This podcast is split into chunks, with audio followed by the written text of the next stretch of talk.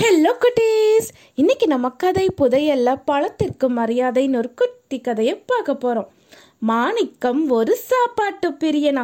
எப்பையும் வயிறு முழுக்க சாப்பிட்றது அவனோட வழக்கமா இருந்தது.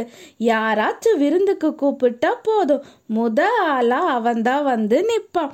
ஒரு தடவை ஜமீன்தார் ஒருவர் அவனை விருந்துக்கு கூப்பிட்டாரா. மாணிக்கமோ அவர் வீட்டுக்கு போய் வயிறு முழுக்க சாப்பிட்டானா. நல்லா சாப்பிட்டதுக்கு அப்புறமா அப்படின்னு ஒரு பெரிய ஏப்பமும் விட்டானா. என்ன, போதுமான அளவுக்கு சாப்பிட்டியா, இல்லை இன்னும் வேணுமா அப்படின்னு ஜமீன்தார் கேட்டாரா. இனிவன் வயிற்றுல ஒரு பருக்கைக்கு கூட இடமே இல்லை அப்படின்னு மாணிக்கம் சொன்னானா.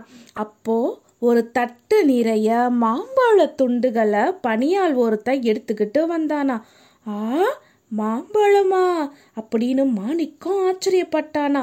அவனோட நாக்குல எச்சில் ஊறுனதான். உடனே ஒரு தட்டை எடுத்து அதில் அவ்வளவு மாம்பழ துண்டுகளையும் கொட்ட சொன்னானா. அதை பார்த்த ஜமீன்தார் ஆச்சரியப்பட்டாரா. இப்போதான் என் வயிற்றுல ஒரு சோற்று பருக்கைக்கு கூட இடமில்லைன்னு சொன்ன, ஆனால் பணியால் கொண்டு வந்த மாம்பழத்தை வேணாம்னு சொல்லாம சாப்பிட ஆரம்பிச்சிட்டியே, இது எப்படி, உன்னால விளக்க முடியுமா அப்படின்னு கேட்டாராம். இதெல்லாம் ஒரு சாதாரண விஷயம் ஜமீன்தாரே அப்படின்னு மாணிக்கம் சொன்னானா.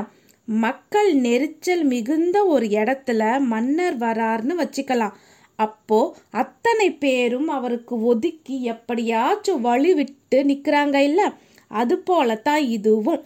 மாம்பழம் வந்து பழங்களின் மன்னன், அதனால அது வயிற்றுக்குள்ளார போகும்போது ஏற்கனவே அங்க இருக்கிற உணவுகள் மன்னர் வருகிறார்ப்பா அப்படின்னு ஒதுங்கி வழி விட்டுடும்.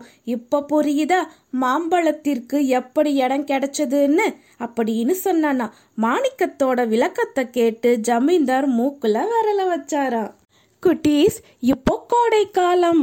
கோடை காலத்துல நமக்கு நிறைய மாம்பழம் கிடைக்கும்.